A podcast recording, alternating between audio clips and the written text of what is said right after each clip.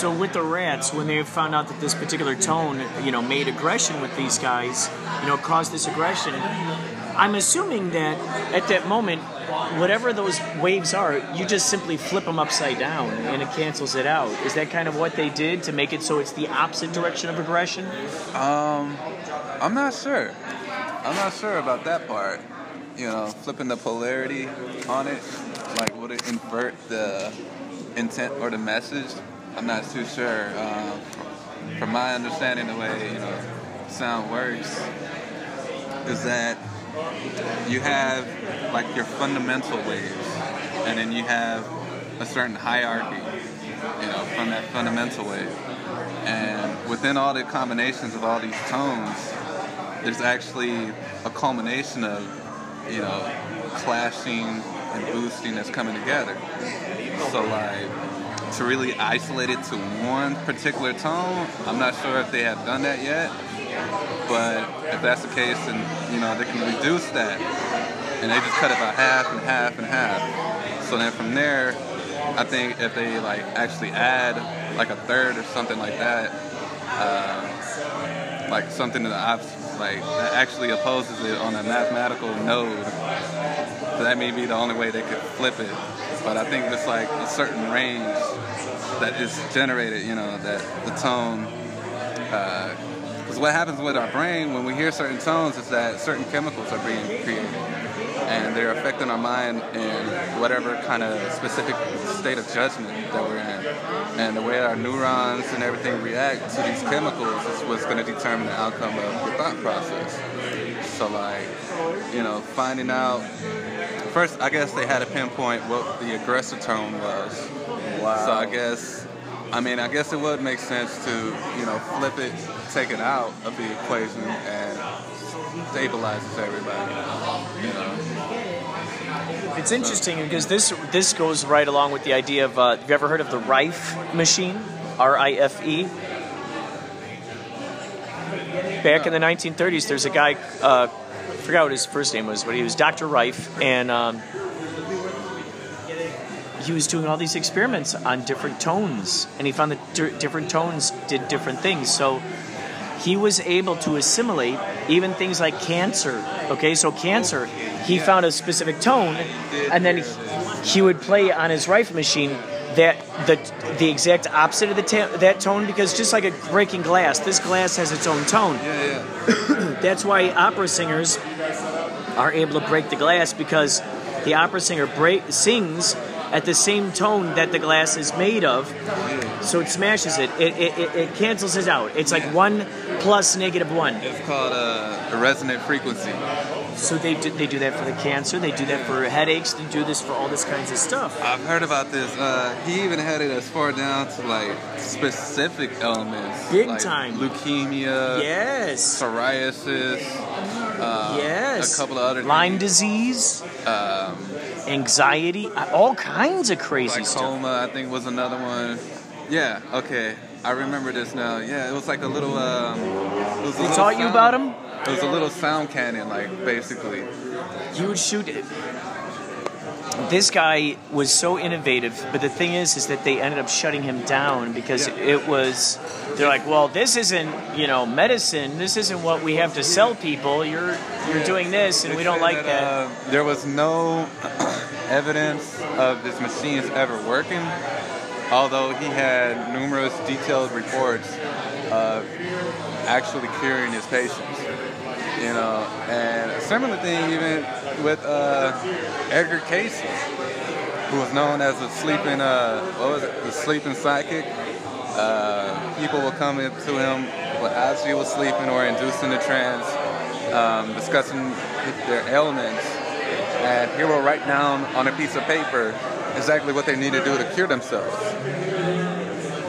When he came conscious, he didn't remember anything that happened. Ed- Edgar Cayce. Yeah. Edgar Cayce. Yeah. And, he would be uh, channeling it while he was sleeping. Yeah. Yeah. And on top of that, he was illiterate. He couldn't even write or spell his own name. So it's like, how was he able to write and spell out everything that he did, giving the people the cure for something? You know, and then they go and they do it, and they come back and they say that they're cured.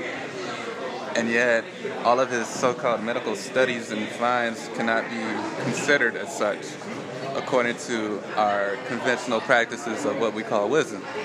You know, being able to have this theory tested and prove it in order for some kind of capital market, you know, it's just wrong.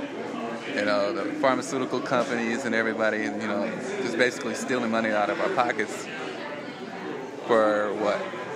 Selling us a pill that doesn't really do what it's intended to do. You know, selling us on a dream and everything. But yeah, that's that's a bit of a tangent. Well, it's it's incredible when you look deep into this stuff and you see that some some people are still using that that, that uh, sound therapy to this date. They're still using it to get rid of this stuff.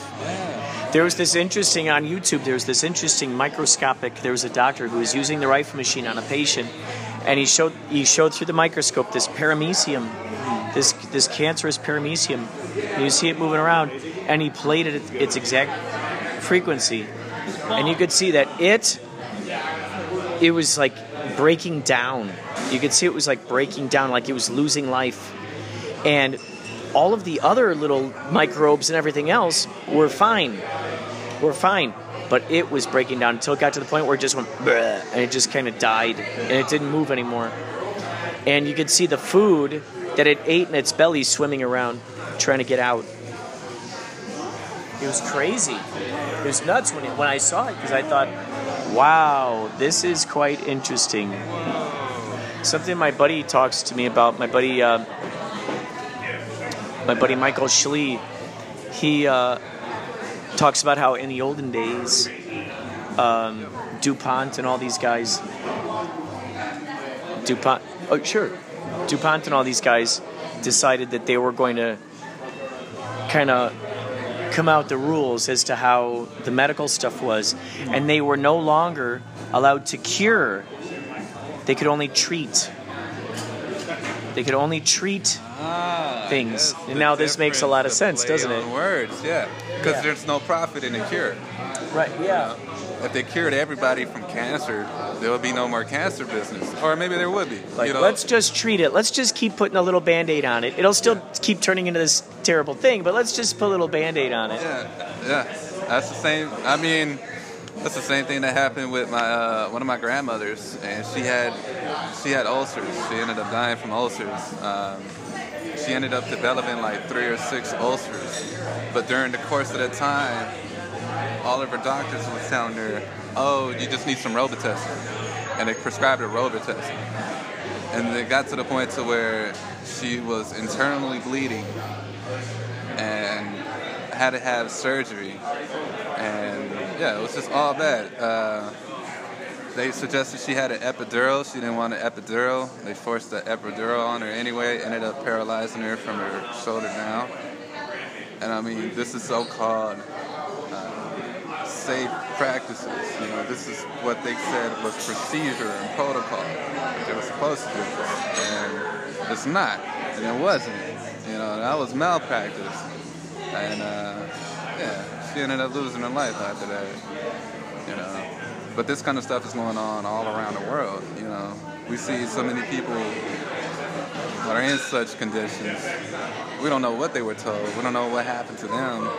But, you know, common consensus, you know, everybody judges everybody based off appearances. So, you know, a lot of people don't, you know, have the initiative to try to ask, you know, what's wrong, if they can help or anything like that. Kind of messed up. Well, and the extra messed up thing is the is the idea that because we've been brought up believing that these are the professionals, you know, they know what they're doing. Let's leave it to them. Let them take care of us. And so we put our lives in their in their hands. And you know, even if we end up discovering information that is contrary to that, let's say we make we find some herb or we find some some some root, some berry, some that Edgar Cayce kind of guy. Yeah. And they're gonna tell us, no, no, no, don't trust him. Right. You know, listen to us. We know what we're talking about. The truth of the matter is, they don't. You know, they really don't know everything that they're talking about. They still don't know what it is exactly that causes cancer. You know, they just know that certain things can trigger it. You know, but there's other people that have different kind of perspectives and will say that You know, we're all born with cancer cells within us. They just have to be activated. And they can be deactivated. And certain people have been either put out of the country or taken off the face of the earth for publicizing these kind of details, you know, because of the kind of market that it's affected. You know, it's a profiting kind of world. So as soon as you knock somebody's hustle down, you know, they're going to come after you. You're playing with their money. Just like, technically, the only reason why murder is considered illegal is because that's one less potential client for a bank. One less social security number to have a fucking tax I D attached to it. And what's so crazy, as that person dies, the, the government still gets the taxes. They still get, you know, they, so so this relative gives you, you know, give, puts you in their will or whatever, and they give this money to you or what have you, and then the government comes in and goes, oh, we need to have our we need to have our portion. Well, wait, throughout the whole life that this person was living, every single time that they got a paycheck, every time they paid for something, uh, you're always taking taxes, and you're still taking taxes. What is it? A death tax? Like, what the hell? Is like, death insurance a thing now? Right. Right on, it's so crazy. Yeah. It's crazy. Even while spending taxes in real life, you still, on your way out, you're still, still responsible paying for paying some taxes. It's it's so crazy. Yeah. But what's interesting is the more that you get outside of that matrix, that's the tricky thing. You you could find out about these interesting alternative methods. Because whenever I think about the Native Americans, and they grew up on the fat, the the quote fat of the land unquote, where they had everything they needed. Pull it off a tree. Oh, get it off a, get it off a bush. Grow it out of the ground, and there it is. I'm nauseous. I don't feel so good. You know, uh, chief walks in the wind. Oh, here, chew on this leaf. Chew on this leaf, little, little. Uh, s- stand by the river. You know, you know. Chew on this leaf. That'll that'll take care of your nausea. Like, holy cow, they had everything they needed back then. And then as time went on, things just got crazy and complicated, huh? But I mean, look what that, you know, pushed us to. Look what that pushed human beings to do. Like, you just mentioned about that uh, that Rife machine. You know, I'm pretty sure that dude would have never have went into that kind of field of study if it wasn't for the way he was seeing, you know, the medical profession as it was at that time. Which was, I don't know, let's, I would like to say that the doctors, you know, back in the day were a little bit better than the ones today, considering the whole pharmaceutical takeover. Mm. But then again, you know, they did have like liquid cocaine for eye drops, so I don't know how much, yeah, yeah. You know, prescribing fucking uh, heroin, yeah, to kids who had coughs. Right. Here, kid, like, you got a cough, take this heroin. Take some heroin, boy. Smack you right up. Smack you out of it. Now we calling it smack. Like, ah, oh, man.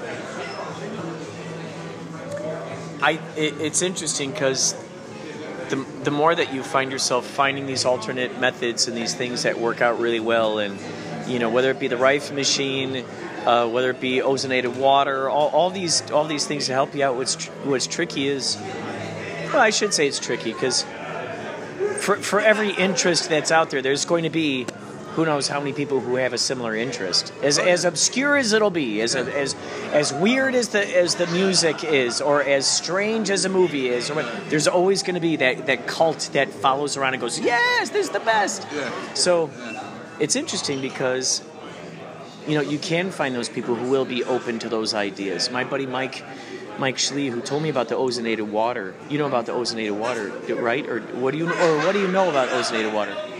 I don't know anything about ozonated water. I know about distilled water. Well, I've heard some stories about distilled water. What are your, what are your thought? What have you heard about distilled water? Because I heard it's pretty pretty damn good for you. It kills all the all the parasites and bad stuff in you. Yeah. But it's not good to drink a lot of. You know, it's like good to drink through a gallon and then wait maybe a month and then.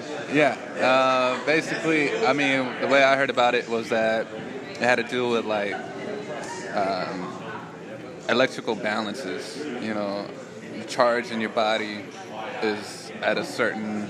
I think it's negative. Uh, everything that's natural has like a negative charge And anything that isn't natural or that isn't supposed to be into your body has a positive charge. And what the water does is just acts as a magnet to pull all of those positive charges, so you just flush it out, you know, and just expel it all of it. Now, I don't know if that's to say that if you drink too much, you'll get rid of so much positive charges to where you actually become sick. That makes sense, you know, right? Because to a certain extent, we need certain, you know, certain things like our hands. You know, our whole entire body is covered with germs. Yet, some uh, like genealogists or whatever will say that it's actually worse for you to put hand sanitizer on to clean off all those germs on your body, because now you just killed the good germs that was on your body. The natural good germs oh that God. combat the bad germs. You know, I don't know how true that is, but, you know, considering that, it's like, all right, so is it that we need a little bit of bad so we stay good? You know, the contrast between light and dark. Right? It is crazy. Cause it, you know, it's interesting because Alan Watts talks a lot about this. Is uh, he says there's this thing, you know, that we go through. There's this myth. It's like black versus white. Black versus white. You know, oh, I hope black wins, okay. Oh, I hope white wins, okay. Black versus white. It's like the game is not fun if there isn't the threat of losing. So it's this thing where no matter what side you choose, you, no matter what, someone is going to lose. Because it wouldn't be fun if you won every single time, would it? You know, both people won. You know, it wouldn't be fun if both people won everything. Right. Uh, would it be the same if both people lost? Yeah. There's that there's that, that thing that keeps you on the edge of yeah. like, okay, because then, then what happens is by losing once in a while, then it, a lot of times that could enforce a whole nother skill set that you didn't realize that you had, or a whole nother idea for something you didn't have before. It's, it's that whole, uh, like, uh, I don't know, I want to say like punishment and reward kind of mindset. You know, when you win, you feel like you're going to be rewarded. You know, yes. So what do you get? You get the trophy, you get the banner, yeah. you get the car, you, yeah, yeah. you know, all of those. I'm going to Disneyland. Yeah, what yeah. about the Lucy team? I'm going to Lucy, Disneyland. The right. Lucy team ain't going nowhere. Right, right. Or maybe they are going to Disneyland. Who knows? But like, you know, that kind of um, competition, you know, it's been ingrained in us. And I think, you know, in a culmination of factors, you know, we have sports, right? You got politics. I mean, I think those are like probably the biggest two. Competition that, type things, right? That divides people. Well, yeah. Also religion. You know, religion, politics, sports. You know, those three things right there. You get into a little topic of a discussion on any one of those, people get all touchy about it. They want to fight you after it. Yeah, and then and well, and then you enter that idea of men versus women. That's another. That's another one that'll be a dicey thing, huh? Right, right. Still with the competition instead of you know. It's like me, you know, in your face. Well, how about how do we how do we how do we bring it together to yeah, make this? Okay, how do we? So look, you're, you're, you're better at lifting weights. I'm better at figuring out directions. Yeah, right. You know, right. We get in a car, we're driving. Hey, G, you're going to have to push more than me. Yeah, yeah,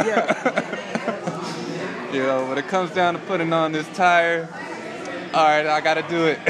You know, maybe I can figure that out a little bit better. You got the strength, you know. You got to learn how to use each other's strengths, you know, to help each other instead of, you know, just beating each other. Well, and that's the tricky thing, I think, because, you know, um, okay, so you always hear, you know, that phrase, whatever the, the squeaky wheel gets the oil. Um, another analogy would be whoever is yelling the loudest gets heard. Yeah. So yeah. The thing that's being yelled the loudest is on the T V and in the media and in the news, and whoever is stuck within the matrix of hearing that. So when you're dealing with the minds that are stuck within that room full of mirrors where every direction they look is another either negative thing, another sad thing, another divisive thing, because these guys up here who are giving the programming, they're going, here's what you're going to be divisive on today. Yeah. Okay, you're going to, okay, today it's men versus women. Okay, today it's whatever, uh, uh, fake lawns versus real lawns. Okay, tomorrow it's uh, um, roller skates versus roller blades. Today, you know, whatever, whatever the thing is, you know. Um, uh, climate change versus global warming, whatever, whatever it is, you know, t- we're just going to make you guys fight each other, because the more you guys are fighting each other is the less you're questioning what we are doing. the, the more... Methods of distraction, you yeah. know, it's gotten better over the years, considering that, you know, you know, just sitting here in this bar, look at, look at what we have on this T V. Two things, right? Between what they call, I don't know, two different forms of entertainment, right? Yeah, we got sports, yeah. and then we got random video. Yeah, yeah, yeah. And it's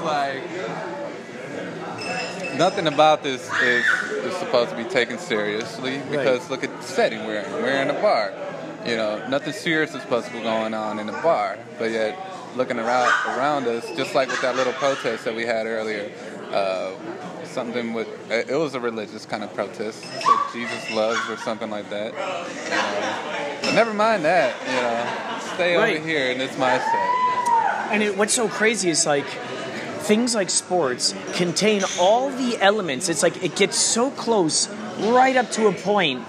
It, can, it contains all of the elements of what can really make humans really phenomenal. It can, contains all these elements. The togetherness, okay? A huge crowd coming together in harmony for, you know, cheering on this thing.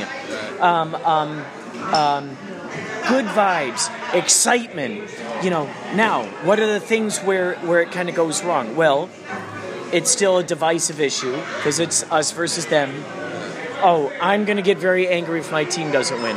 I'm going to beat up someone who's a fan of the other team if my team loses. Uh, I'm going to go home and I'm going to cry if my team loses. Uh, uh, uh, whatever whatever those things are. They're all these little divisive kinds of things, you know. And then obviously while they're up in there in the, in the stands, they're getting advertised to by a whole bunch of advertisements that may or may not care about your well-being. They just want you to buy what they got, you know. And then you go in there, you get your fourteen dollars Dodger dog or whatever. You get your thirty-two dollars beer, you know. And then, so there are all those little extra elements. But the idea of everyone coming together, that's that's really the um, like the first time that it popped into my brain where I really I really saw all of these elements of the universe really really poking through. Was when I really started thinking about basketball. I was looking at basketball and I go, wow, this is interesting. You got all these elements that that perfectly that perfectly reflect the all the best elements of source as we know it, all the best elements of all that is, and all the elements of, of, of the universe as we know it. Unification, we got unification. So you got all these people coming together going, yeah, filled with excitement, filled with joy. Um, you got the idea that it's a game. All these elements that life is, you know, all these analogies. Life is a game. Life is about harmony. Life is about um, going going for that rare opportunity of trying to hit it into a basket. You're trying to hit it into a basket from a faraway point. What happens when you get in there? Everybody erupts. Everybody's so excited. So then I started thinking, oh my God, this in a sense, what if this was an analogy for the unseen universe, the invisible universe? Certain aspects, certain aspects, the aspects of, you know, the hallelujah, hallelujah, you know, the, the angels being together on your side, the guides, all of your unseen guides together for you. You going for it, following your heart. You're following your heart is going for the basket, shooting for that basket. Now, all the ways in which it doesn't get it right, where it gets it kind of polluted, is the advertisements, is the us versus them, is the, you know, all of those little hurdles that kind of get in the way of the tr- of that true, true message. Now, what if you were to erase all those things and just leave what were the best elements of it, which is the harmony, people coming together, the taking a risk, doing something that seems completely unorthodox, and shooting it not from the three-point line, but from way back on your side of the court, where your basket basket is, and shooting it way to the other side, and pulling a Michael Jordan, where you're jumping from that th- three-point line or even the four-point line, and jumping from there, and making it into the basket. So you take those particular elements and you go, oh my God, what's that now? Also an equally an element for, uh, an analogy for. That also is the, the analogy for the sperm making it to the egg. The sperm making it to the egg. Everybody involved with that baby making process wants that sperm to make it to the egg. Everybody, including obviously the mother and the father. But then you get you get microscopically. Everybody's rooting, rooting for it, rooting for it. But what's there? The obstacles. What are the obstacles? Are you going to sh- choose the right fallopian tube or the wrong fallopian tube? You got two decisions there. Now, in addition to that, you got all the other stuff that's going for that. Your little sperm cell and its little pod and its little rocket that's moving it through. What's in there? You got these things that are going, Rah! These freaking tentacles that are trying to knock you out of the sky. If you hit the wall of the fallopian tube, good luck. You're not. You're not. You're going to get stuck to that thing. You're not coming off of that thing. You got. You're. You, dude, you're not going to make it. No baby is being born if you stick to that wall or some mon- you know thing goes Rah! Knocks you out of the sky. So then you're hoping to God you make it you make it you hope to God that you're the one that makes it to that egg. But then guess what? You got to break through that egg on top of it. So you got all these other little guys who are going, let me in, let me in, let me in, and they're all breaking in, trying to break it in. Well, guess what? That that egg That egg, that's not the end of it. That egg is far bigger than any sperm. Who knows what's inside the egg now that you got to get through? Is there a maze, like a freaking labyrinth now that this little sperm has to go through? Is it just easy? Do they break through and bam, now they got the prize? I somehow feel that that's not the case. I have a feeling that it's like the video game, just like Legend of Zelda. Yeah, okay, you got to the castle that Zelda is at, but now you got to go through the castle. You gotta get up the tower. You gotta so first, get. You gotta find the tower. That's right. What's in the tower? You got things that are shooting out these little poison, you know, right. little poison darts now. Or you got some monster that goes rah rah rah rah, shooting fire at you. Or you got some kind of you know booby trap where if you fall into there, okay, now you're going into a whole nother level that you gotta get out of. There's no telling what the sperm has to go through. So as I thought about the basketball game and how close it mirrored just that just that baby making process, and like we all are rooting for you, come on, here you go. So you got the adversity. Okay, are you going to choose the right fallopian tube? Okay, once you're in the right fallopian tube, are you going to make it through that thing alive? I saw this really awesome computer simulation that someone had made up online, and it goes, and it said, this is what that sperm has to go through. And once I saw that, I appreciated I appreciated the whole process so much more. And then guess what? I gave myself a big hallelujah and going, holy shnikes, I somehow made it to that egg. Out of all that, we made it through, man. That, in a sense, is winning a lottery. All the rest of this stuff is just sugar on top, you know? Uh, all the great. rest of it is just sugar on top. Great. Holy yeah. shit. This is a big, playful experiment. Yeah, yeah. One big petri dish. So that's the cool thing. So now, bam, here we are. Here we are. We made it to the egg. Bam. Okay, cool. On top of that, now we got who knows how many unseen guides and uh, uh, angels or extraterrestrials on the scene that are helping us move along. Those synchronicities that we we that we come across, those that deja vu, those serendipities, those little magic moments.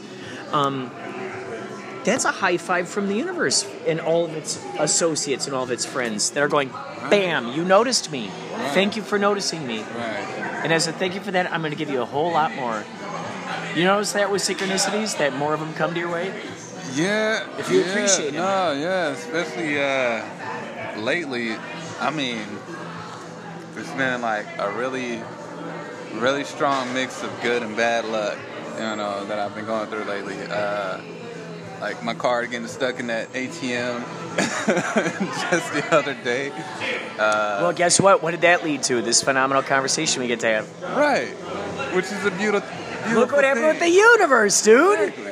So it was like this was meant to happen. You never know. And we never know how it's going to shapeshift. Yeah, we really don't. We really don't, man. Dude. And it's like, you know, they always say uh, everything happens for a reason, right? And a lot of people would accept that. I always had a problem with that expression. And it wasn't until I even heard it in a song. And I, this was my philosophy of thinking of it, was that things happen. Everything happens. All right. What is it? Everything happens for a reason? There's a reason why everything happens. I love it. I love it. You twisted yeah. it right around. You went, zip, zip. Yeah. You, you, you turn it on. Everything it. happens for a reason. Yes. But could it be that there's a reason why everything happens? There's a reason why certain things happen. You know, maybe the reason for me having my debit card stuck yesterday was to have this podcast here with you today. Because then I go, I go back and I get to think about all this great information that we talked about, right. and it's it's saved, and then we get to share this with a whole populace of people who might be going through some incredibly very similar circumstances, and and and and those who aren't. And now this opens up a light bulb in their brains to go, okay, I'm going to watch less television. You know, listen, folks, you can still watch, and, and I'm not going to tell you what to do or what not to do, but I can tell you, I've survived eighteen years now. Without watching official television, any official television. Yes, I'll tell you, these are the workarounds. YouTube, Netflix, and and finding clever apps through Cody to be able to hack into certain things. But this all has to rely on following your heart. It relies, it's a, it's a big experiment in following your heart, not following what's being given to you by the authorities that think this is the information that you need to see, but really following your heart and following your intuition and tuning into the things that really make sense to you, really make it sense to you, and and and keeping good company with those who also understand the same kind of thing. Reciprocation, people, Pre- precipitation, because you are what you eat. And that could be the conversations you're having. That could be the, the magazines you're reading. That could be the music you're listening to. That is what you're eating. As you talk about it, as you think about it, it gets precipitated in your conversations. Right. Now that keeps spreading on. It's a domino effect. Yeah, just like um, what I implement into my music, you know, and how other people are able to receive that message. You know, a lot of the things that we experiment or experience go into the things that we do in the first place. You know, whether or not you understand it or you know it, that is happening, it is happening. Um, like even uh, with me being a cook, and even being a cook at Universal, you know, I noticed a difference within myself of how I feel about work. You know, working in the theme park versus working in hotels, banquet halls, and you know, five-star restaurants and things like that. So even like soccer games and convention centers and whatnot, you know, all of these things, there's a big difference, you know. And the way I was over at Universal, you know, I started taking certain things more personal, you know, because not even of the customers, it was with my own coworkers. Ah. You know, my own coworkers would dip out of the restaurant, you know, take longer breaks than they needed and everything. Kind of slacking off a little. Yeah, and they knew that I would pick up and I would, you know, keep everything running. But then, you know, when I caught on that I was doing it to an extent to where I was pretty much the only one working in the kitchen. And it was a day that we sold over one hundred eighty-three thousand people. And then I looked back at the whole day, like, you know, for about four hours, I was by myself. And I thought back on it, and I'm like, whoa. Wait a minute, that should have never went down like that. I shouldn't have continued working, you know, going through that whole thing. And I thought to myself, well, why the hell did I do it in the first place? You know, a regular person would have been like, you know, what the fuck, I'm done, like... I'm on burgers. You want pizzas? There's were you else. aware at that time of how many people were out there, or how many, how how much you had to create? Were you aware yes. at that time, or no? I actually was, because I was people in the front. People make you aware of this? I was in the front at first, and I see the line. And it's buffet style, so you got to have the windows filled up. People just grab this shit and they go, they go pay for it. So we had to have the windows full, and I'm like, oh fuck, windows is going down. I need to put out more burgers. Okay, not eighty fries, not eighty tenders, not eighty onion rings. Oh damn, turkey legs, chicken is out. Gravy, mashed potatoes, corn, biscuits, pizzas, cheese and pepperoni pizzas. Like, oh my god, all these things is out. Where the we heck don't was have... everybody? Where and were I'm they? I'm going around looking for people and I can't find them. Can't even find my managers or supervisor or anything. And I'm like, what the hell? So then... You know, everybody's looking at me like, yo, where, where's the food? Where's the food? And I'm like, yo, I feel for these people. I I want to get them their food as quick as I can, you know, as much as I can. Next thing I know, down here four hours go by and somebody comes down, hey, Naaman, you okay? Hell no. I need a break. Where the fuck is everybody else at? These people need to eat. It wasn't me taking it out on the guests because they got top-notch shit, you know. Their fries wasn't all soggy. They came out perfect every single fucking time because I made sure I did that shit right. And so you really, you really treated each one as like its own art project. You you made it its own masterpiece, huh? I was told from the chef that trained me, uh, Chef Daryl Hall. He said, "Whatever you do, everything you make, make it like you will make it for yourself." I took that to heart. That's that the way to do it. The golden rule, man. Know, the classic like, golden rule. Dude, that makes total perfect sense. Perfect. I'm like, I love perfect. the fact that you said that because I'm going to do that. I was going to do that anyway, but you said it that way, and I was yeah. like, this is perfect. This is what the way a beautiful it thing to implement in the team. It, it should be done this way. Like, yeah, I'm not going to serve you this. Why? Because I wouldn't eat it. Right. So right. now you know, whatever the hell I'm serving you, I would eat that shit my damn Yes, self. that's right. That's right. That's right. Hey, man. That's right. You say this burger's overdone. Trust me, it's not. I would eat it myself. Really. I've even had a couple of occasions where I had to say that. You think this is this way? Trust me, it's not. I will eat it myself. They eat it. Oh, my God. I don't think I want to order my stuff ever, you know, unlike this again. Like, you know, nice toasty pizza versus a pizza that kind of flops around when you shake it. Nice toasty pizza that holds its body.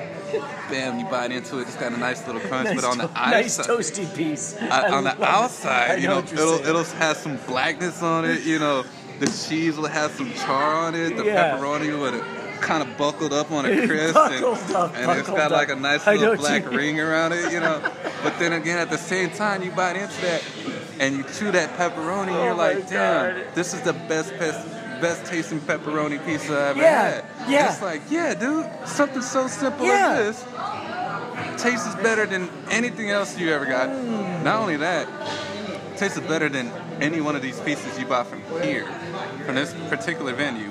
Everybody here has the same ingredient. We have the same fucking dough. We got the same marinara. We got the same cheese, same pepperoni. But I guarantee you, after mine comes out, you're gonna eat mine.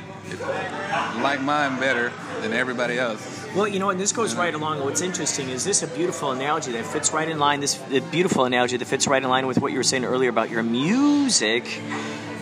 You're instilling that magic in all this food that you're creating for these people. You you have this original intention, like you were saying earlier about the big steps. Right. Uh, Big giant stepping through. You had that intention. You infused it into your mu your music. Yeah. You're infusing infusing a specific intention into the music that uh, into the, the well, which is music. You're making an orchestra of, of tastes in their mouth. Right, right. You're conducting a taste, a whole series of tastes in these people's mouths yeah. that are based in this intention. Oh my God, that's beautiful. That's the unseen ingredient, the intention. You're adding the intention. I'm going, yep, I would eat this. This is what I would eat. And I would be very happy to provide this to anybody. I'd be very proud. If someone came up to me and says, I don't like this burger, you, you could you know that you would have your your what you could say to them is, look, this burger is something I personally would eat. If it's not your kind of burger, I'm sorry, but I want to let you know that I that this is something I, I created with equality in mind. Right. You know, this is something I created with that idea that I'm not just going to make a half-assed creation. Yeah, yeah. I mean, it's been, like, it was a notorious thing to happen over there at that spot. Um, in Universal, the theme park in general, but even, you know, from the transitions of cooking on flat tops or using a, a machine, like at Carl's Junior And people will still get their burgers, uh, to send back their burgers. Now, this is a machine that's cooking it now. And according to the conventional processing, everything should come out orderly, even exactly every single time, right? Yeah. But there were certain things that other cooks didn't really understand and know about food itself. You know, the machine is one thing. Yeah, it's going to do its job. But the food itself, you know. And it came down to something as simple as this. Two things. the difference between an unthawed hamburger patty and a frozen one. And it comes down to this thing, which is how many indentations you put onto the patty itself.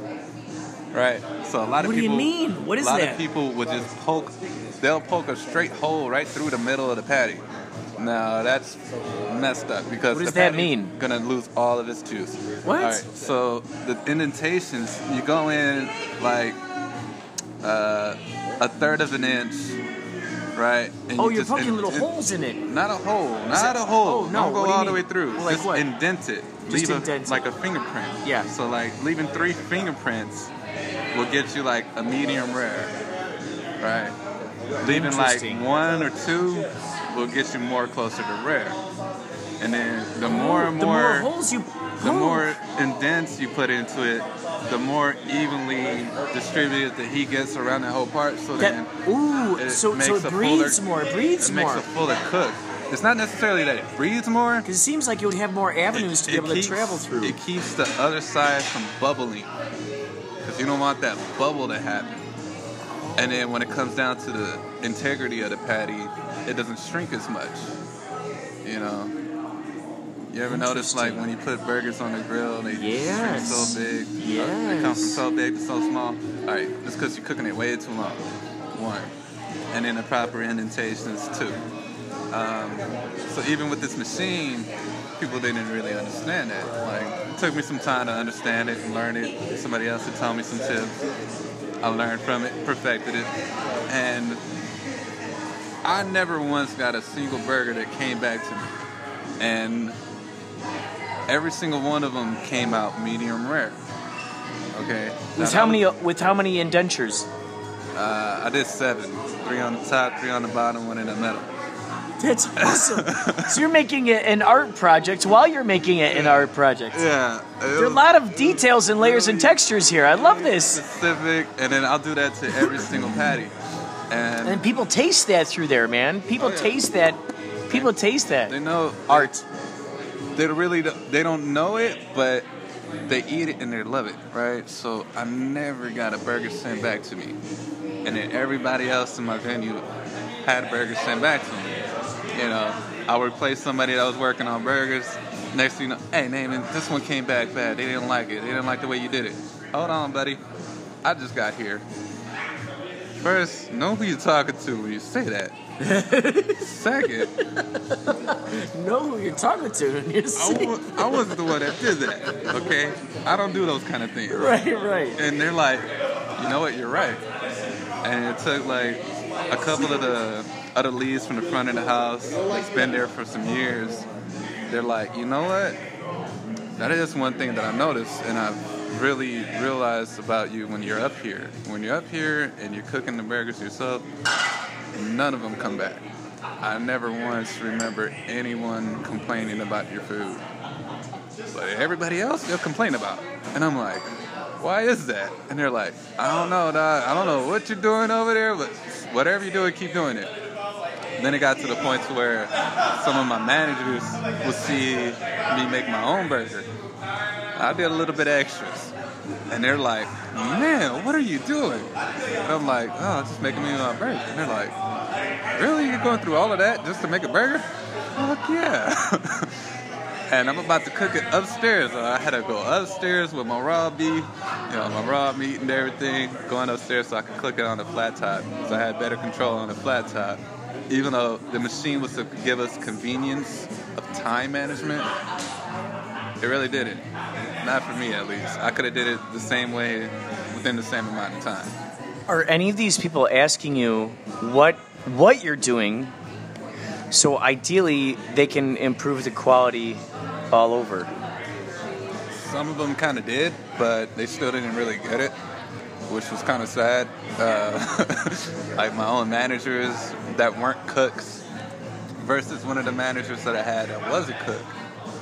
You know, the one that was a cook, he ended up taking one of the most, I mean, common dish that I made over there. And they used to actually serve it. Was like a Western bacon burger. Mm. But I put my bacon inside of my burger.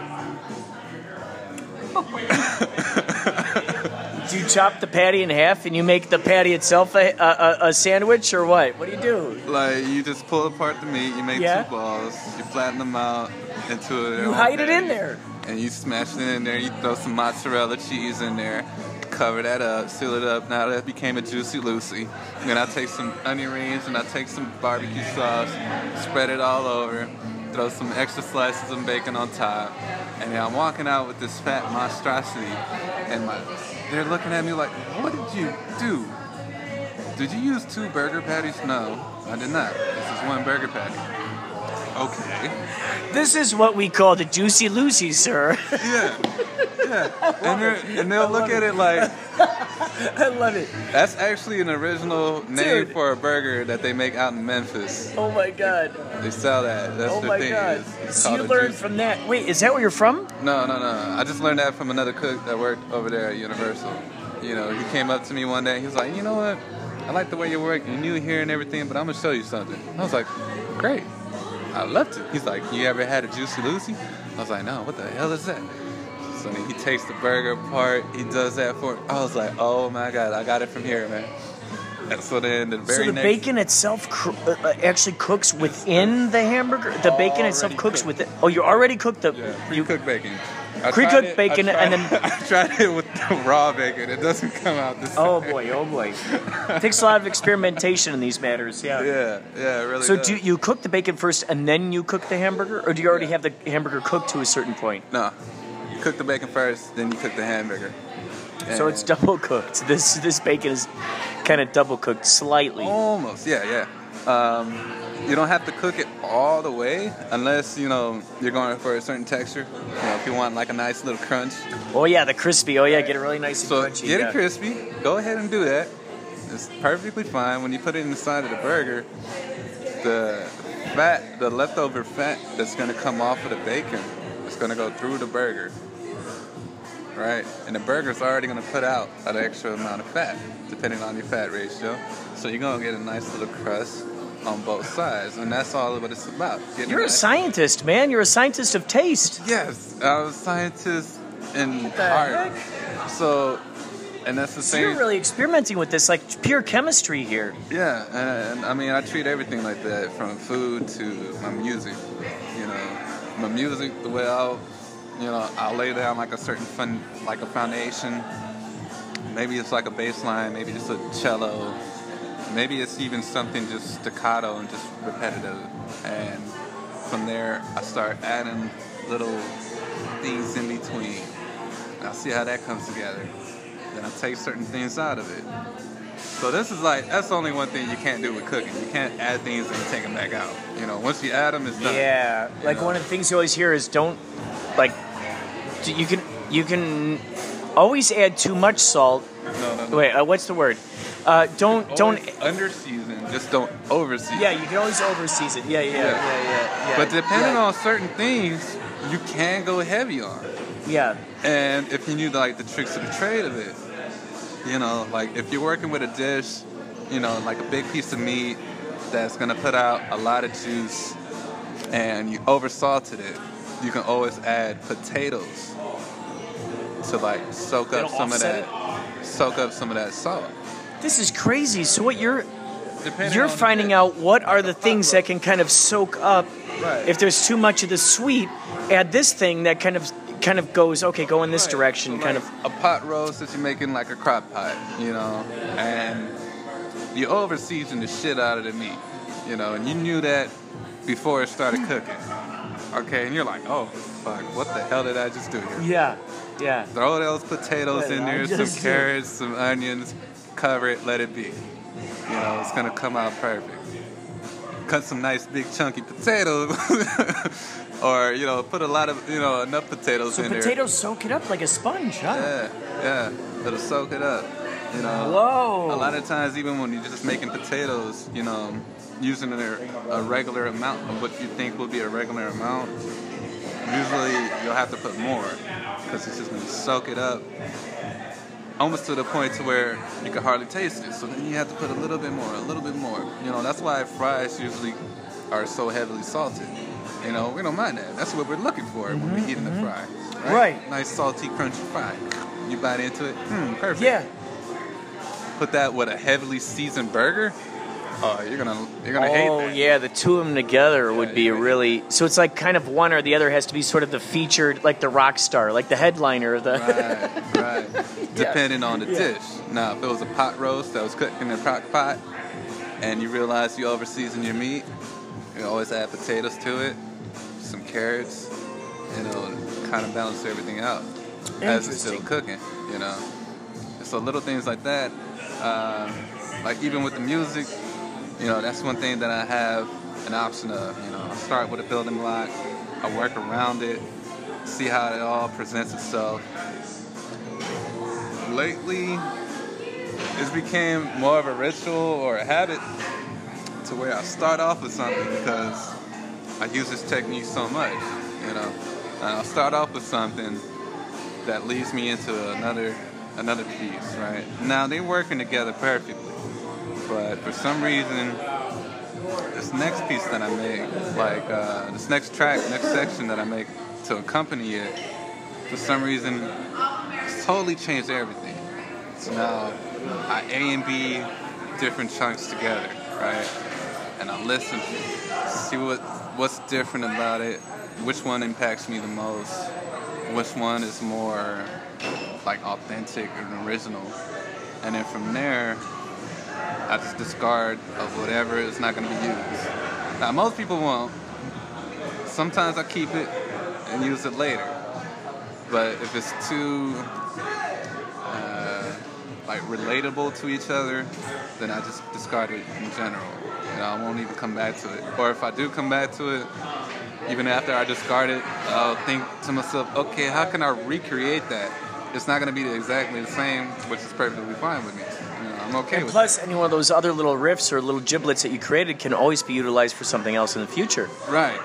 And those usually go into, like, the next segment within that same piece because, one, I don't want to forget it. Two, I have to use it now. You know, I can't come back to it later. And that's one thing that I had a problem with almost at first, you know, starting with certain things and then how to finish it. You know? Trying to keep it fresh, trying to keep that... that Yeah, you, you, drive, the train is momentum, going. Yeah. You know? And, you know, if I take myself off of it too early, a lot of times I'm not coming back to it. Or if I do come back to it, nothing's really there. And then other times I can piece together certain sections or certain pieces that I have that has nothing to do with each other initially. But then for some reason, when I'm going back through and I get into, you know, one of those kind of writing blocks that I get into, I start listening to other things, start putting things together, and you're like, let me just see if this will work out. You know, they kind of have a similar kind of feel to it in a way. It could be the pitch, it could be the keys, it could be the chord progression, it could be the tempo, whatever it is. You know, either I blend them, or I put them side by side, or I take a piece of this and I take a piece of that, and I just like kind of Frankenstein it together, you know. And it all just comes together and it's like, uh, I don't know, it becomes something totally different than what it was intended. Now, do, do you have, uh, do you have uh, I mean, you've got a lot of songs. Do you have albums out there in the world that people can listen to or E Ps or anything? Nah, not at all, not yet. I've just been too busy working and, um, like now I'm going to Because school. A lot of music has concepts to it, you know, and especially if you have that idea of like a concept story where you got three or four songs that fit within this theme, you know, it wouldn't it wouldn't hurt to get them out there.